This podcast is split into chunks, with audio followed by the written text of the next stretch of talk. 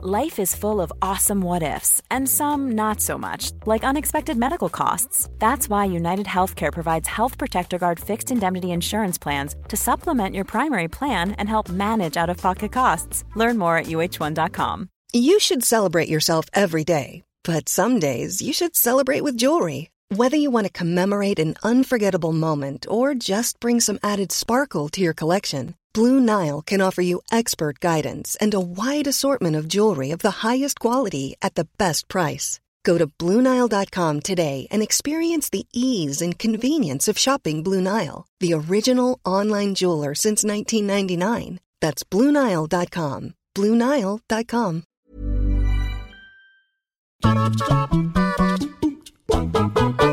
Hello, everybody. Welcome to What Culture Gaming. I'm Scott, joined by Josh. Hello. And we have a whole bunch of different news things. Now we have four things to get through. I'm going to start though with Mortal Kombat movie news because we did just cover this with uh, last week when we covered the fact that Joe Taslim was cast uh, being cast as Sub Zero. Um, but the writer Greg Russo got on Twitter and just said, "Look, let me let me put this to bed. Let me address the thing that everybody's asking. There will be fatalities in the movie, which is what the thing, one of the things that we were speculating on. Brilliant, thank God. And an R rating as well, which I guess we all R speculate rating as too. well.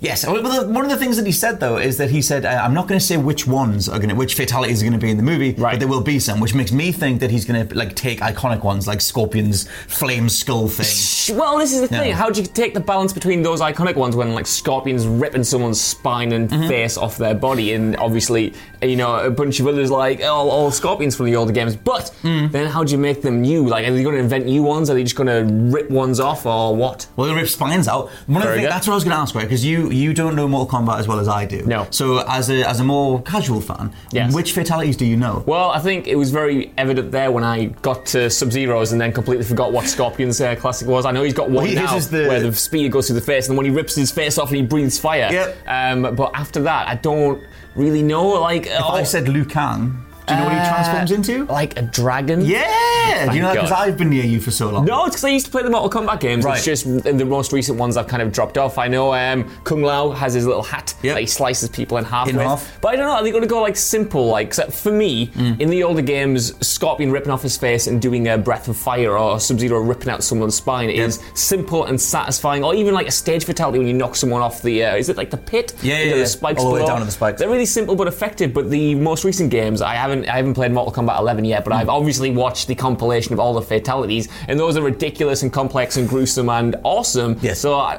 like like again, we were saying before, you're going to go for the more cartoony violence of recent games, or the simple gut punches of old. I mean, when we uh, talked about it last week, we were on about the idea that if they have really good fight choreography, if they can find a way to sort of blend that fight choreography into a fatality, I like the idea of just some random flurry ending in an uppercut that takes a dude's head off, Yeah. or sends him flying into a pit of spikes below, or whatever. I just kind of, yeah, if they're gonna pick the iconic ones, because they like, there's not that many, if any, fatalities in the original movies other than No. Goro ripping a dude in half or whatever. So I kind of, yeah, I kind of want them to go down. I want, I want a mix. I want the new stuff, the slapstick stuff, the itchy and scratchy Mortal Kombat 11 stuff. Well, I have a question and for then. stuff. If Go they're on. only going to include a few, which do you want to see? And because that would, you know, consequently mean that those characters also need to be in the film. So think about that wisely. There's only one that I want to see, and that's Okay. Liu Kang transforming into a dragon. I want him to like just be at the end of a fight and just do a pose, transform into a dragon, and then bite the guy in half. That's all I need him to do. I don't care how you do it. It's too silly. It's no, it's not. It's, it's, too Mortal silly. Kombat, right? You've got the, the theme song is a man screaming Mortal Kombat. That's all you need. I don't need him to do like some serious things. Listen, all I'm saying is Mortal Kombat peaked at your wedding when we all sang the Mortal Kombat theme song. You're not wrong, and if you're out there, then I recommend you put the Mortal Kombat theme on your wedding playlist too, because we had a lot of fun screaming Kano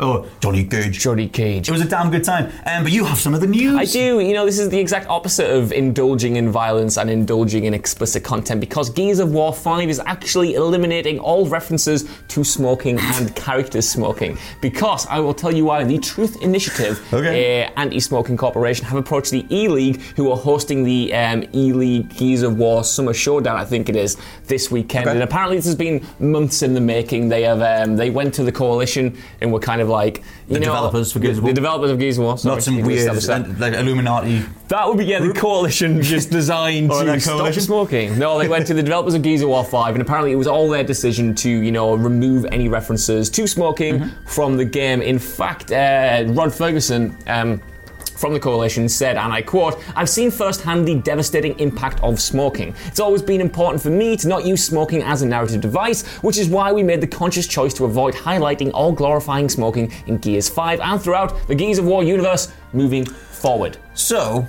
my initial reaction to that is like, oh dear God, oh censorship, oh dear God, or whatever. Um, but having also seen the, the devastation of smoking firsthand, Yeah. I uh, it's it is strange because you, you sort of think back. I'm I'm gonna go wide as hell here, Come on. human history style. Um, is smoking just this giant like mistake, this giant thing that we should never have done because it's only ever resulted in bad things. Well- minus a couple of cool shots in some cinema, like in a couple it. of movies. That's it. When, when smoking is used in movies or games, it's always sort of in a flip and throwaway, Mm. look how cool I am sort of like way. You never like go into like the impacts of it. When you see drug use in movies, it's very much the opposite. Mm. It's never kind of just used like as recreational fun. There is almost always a character who, you know, suffers from it, which I don't think you get when you see depictions of smoking. Mm-hmm. And this might be a new thing for the video game world, but the TV world has been dealing with this for a long time. If you're on like a network show in the US that you don't pay for, you can't show anyone smoking or Right. anything like that. That's been in effect for years and years now. And even on the cable um, shows now, like The Walking Dead and stuff like that, HBO, they are starting to clamp down more and more on depictions of smoking. So Right. the fact that it's coming to the gaming world is perhaps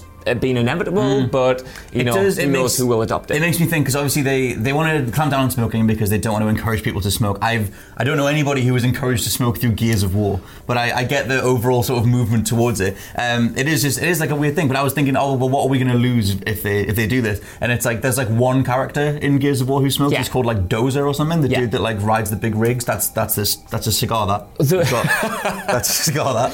And uh, yeah, he's going to put that down. Well, where I come down on this is like it's sort of I think in the in the end run it's probably going to be a good thing to not discourage people Oh, yeah. to try and smoke. At the same time, it's sort of even in TV it kind of feels untruthful to see a world where Mm. people aren't smoking because it's, it's kind of ignoring the problem. Perhaps is an issue when you could be tackling it head on. Like Yeah. you don't sort of need to just eliminate depictions of smoking entirely. You need to strive for better depictions, perhaps. But at the same time, I was one of those youthful, impressionistic young lads who did think smoking was very cool because I saw Solid Snake pound the ciggies back, and I was like, you know what? Maybe, maybe I'll smoke I had a, of this. I had an internal uh, an internal conflict with that because I had a family member who smoked and I hated it. I hated the smell. Mm. I hated what happened with them and everything. Um, but one of my favourite people things in the world, both David Hayter and uh, and Solid Snake, were, were chugging them. Same, same with me. Like my entire family smoked, saw the negative effects that long-term smoking can have on you. At the same time, look at cinema, look Hmm. at games. Everyone is knocking them back, and it's a weird dichotomy because, like, like we were just saying, Hmm. in those depictions, nobody gets hurt from smoking. I mean, yes, Snake's health goes down. I know someone's going to mention that in the comments, Very but slowly. Even in the, um, Also, we found some lasers. you did find yes, yes, that You yeah, exactly. find the lasers, but I'll just use the thermal goggles and don't make the air all polluted for the person next. I've next to been going through Metal Gear Solid now, and that's what I've been using. It's really instead. good, isn't it? It's really, really good. Yeah. Also, no one in games or movies ever says, "Bloody hell, it stinks." it really smells like no one ever got that across. Anyway, the next piece of news that I have is the thing from Ubisoft and Joseph Gordon-Levitt. Um, I didn't really see this Ah. coming, although there was an earlier version of it, and that happened with Beyond Good and Evil 2. Basically, Ubisoft have teamed up with Joseph Gordon-Levitt's company Hit Record. Um, they want to try and crowdsource a whole bunch of assets for uh, Watch Dogs 3, um, and you can you can apply this to uh, Beyond Good and Evil 2 as well. They um, their whole idea, and this is what Joseph Gordon-Levitt's company does, is that they're trying to uh, assemble things like songs or um, like, you know, different pieces of artwork or whatever from the community. So they'll take like five or six different people. Maybe someone's played drums, maybe someone's done the vocals, whatever. You put all those those, those things together, and you get a final product, a final song that might then get put in the game. Um, and Ubisoft want to take those things, put them in the game, and they want to pay uh, the assemblance of contributors two thousand dollars, split between the amount of people that put that thing together. So if you're lucky enough to be a one-person powerhouse and you get all the way through, you get two thousand pounds. Um, it still seems to be this massively controversial thing, though, because just because of the idea of speculative work, um, which happens across various different industries and various different mediums, um, that idea of uh, some final company benefiting so much from Yeah. a community, where do you come down on it? It's it's an interesting one because I think you can look at it like that, and it's not a sort of cynical view is oh they're getting people to do our work for us in a way. But I like the fact that they're paying them. I like that they're encouraging experimentation and creativity. Like the songs they're going to make for Watch Dogs Three, I imagine are going to fit that world because it's this dystopian sci-fi thing where it's kind of like the cyberpunk. Um, what the team behind Cyberpunk was saying. CDPR? CDPR when they were on about um, wanting to create a brand new genre of music for like the world. I think this is a good way to do it for Watch Dogs by Right. getting a bunch of creative people together, letting them hash it out, create something mad, hmm. with the prospect of either creating something nice or getting actually paid for it further mm-hmm. down the line. I think these sort of practices and systems can go kind of wrong and kind of become exploitative. But so far, from what I've seen in Watch Dogs 3 and Beyond Good and Evil 2, the mm-hmm. messaging seems to be positive. We've seen none of these games come out yet, so you know the end result might be different. But I think it's quite a cool way to engage with the community and Yeah. give something back I and think collaborate. that's what they'll continually they'll go down that route. Like obviously, like it, yeah, it's it's obviously a double edged sword. Uh, on Twitter already, there's been a whole bunch of different. Uh, there's been some backlash to it. Uh, Mike Bithell from Bithell Games, uh, who you might know from that game whose name I've already forgotten, but he's doing the new John Wick one. He did that thing where it's the top down Metal Gear tribute. Oh, you love that game I as did well. love like Volume, it's called, and uh, I didn't love that game. It's pretty good. It's like a seven out of ten anyway. Um, he was on Twitter and he um, had this whole thing, and he was just saying about. Uh, he said Ubisoft should do better, and it's not what I expect from Ubisoft. He did suggest some potential ways to uh, do it better, though. Um, he said do an open call for submissions of existing work from aspiring musicians, uh, invest in a proper review process, um, commission the work that fits, and pay them to produce the work um, like you would with any other worker. So like his whole thing is that if you're asking them to do you know grade A, triple A style work, then they should be paid accordingly. Yes. Obviously, if you dissect the or you know divide the two thousand dollars, pounds or whatever between a team of people, that's nothing compared to how much money Watch Dogs Three will actually make. It's, it's one of those things where it's like in an ideal world I would love love love that to happen Hmm. but as someone who did a lot of like freelance stuff and volunteer work for Same, exposure like in the past and didn't get paid for it at all like this is sadly not how the industry works I hate that it's not but I think this is a good step to potentially be getting to that point Can I interest Don't you know. in a six thousand word breakdown of the entire Metal Gear Solid series, which I got paid for five pounds? Not for these guys. But for someone else. Yeah, Would you like to read that? I'll read that. Yeah, I put a lot of time into it. Got a good five pounds. It just doesn't feel like your time's getting you know, repaid it's, it really good. I got a unfair nice. I got a nice ice cream for it though. cool. It was like a really nice ice cream. What's your next thing? My next thing and final thing is that, you know, we hear these stories all the time, but last week the BBC published uh, a story about how a child emptied their parents' bank account by playing FIFA and just buying loads and loads of FIFA points. And since then, that sort of like blew up online. Uh, a bunch of people responded, responded to it, including Labour.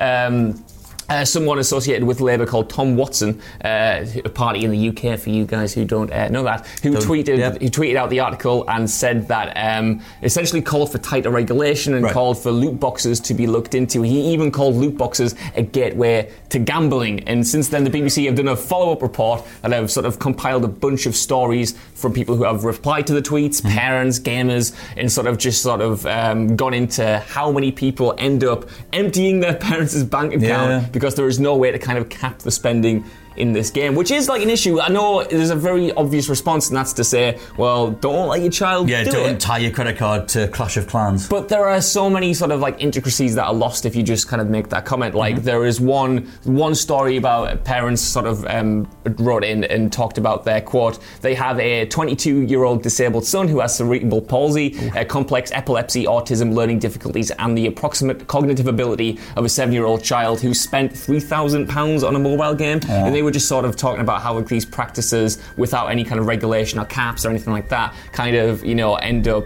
kind of like abusing Yeah. Mm-hmm. people who are vulnerable, uh, young people, obviously disabled people, uh, people. Yeah. But I mean, like that was the thing that, like, obviously Jim Sterling's been rallying against this stuff for years, and like they, like, because all those all those mentalities that go into those sorts of games are like pretty much inherently predatory. It's very rare that you're coming up against something where you need to purchase more to keep going, you need to buy more lives or buy more health or you know you rejuvenate your energy for that day or whatever. It's very rare that you're coming up against that stuff, going like, well, that feels like a fair mechanic. That feels like I can interact with this on a on a level Yeah. playing field. Um, like I said, they're very much diametrically opposed to get as much money out of you as possible. And when you come up with a test case like this, it only proves just how kind of sickening they can be. Well, that's it. Because I mean, when you buy something on the PSN store, you can have two-factor authentication where you have to put in your password. You have to go through a bunch of steps before you can actually purchase it. I don't think a lot of games, especially not a lot of mobile games, have that um, kind of barrier. So No. you know, you can't just say, "Oh, take your credit card off," because your credit card needs to be on to play for PlayStation Plus or mm-hmm. something like that to pay for a bunch of other services. Like you, at this point in 2019, your credit card or debit card or whatever is sort of tied to everything, and you Yeah. can't just kind of take that off without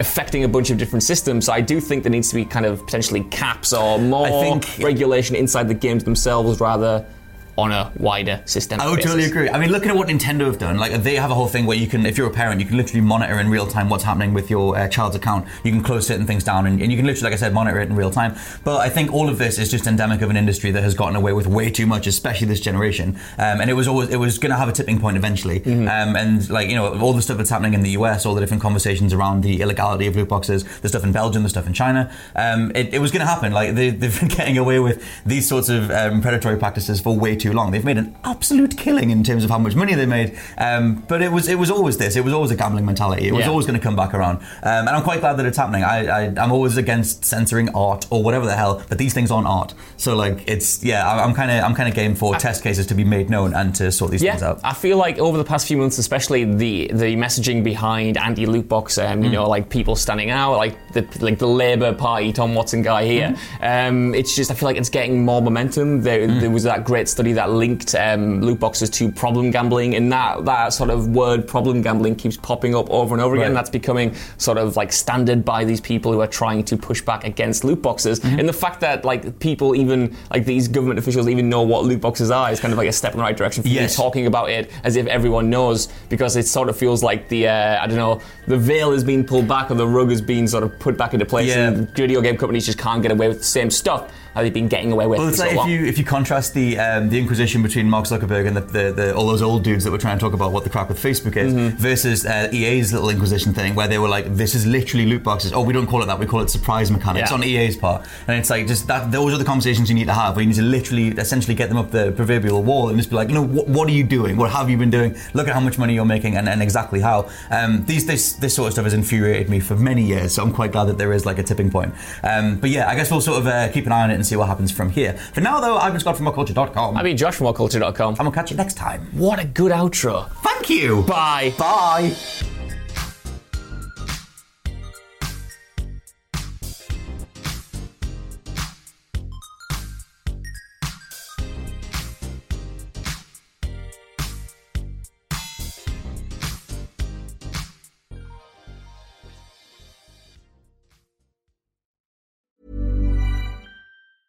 Hey, it's Danny Pellegrino from Everything Iconic. Ready to upgrade your style game without blowing your budget? Check out Quince. They've got all the good stuff shirts and polos, activewear, and fine leather goods, all at 50 to 80% less than other high end brands. And the best part? They're all about safe, ethical, and responsible manufacturing. Get that luxury vibe without the luxury price tag.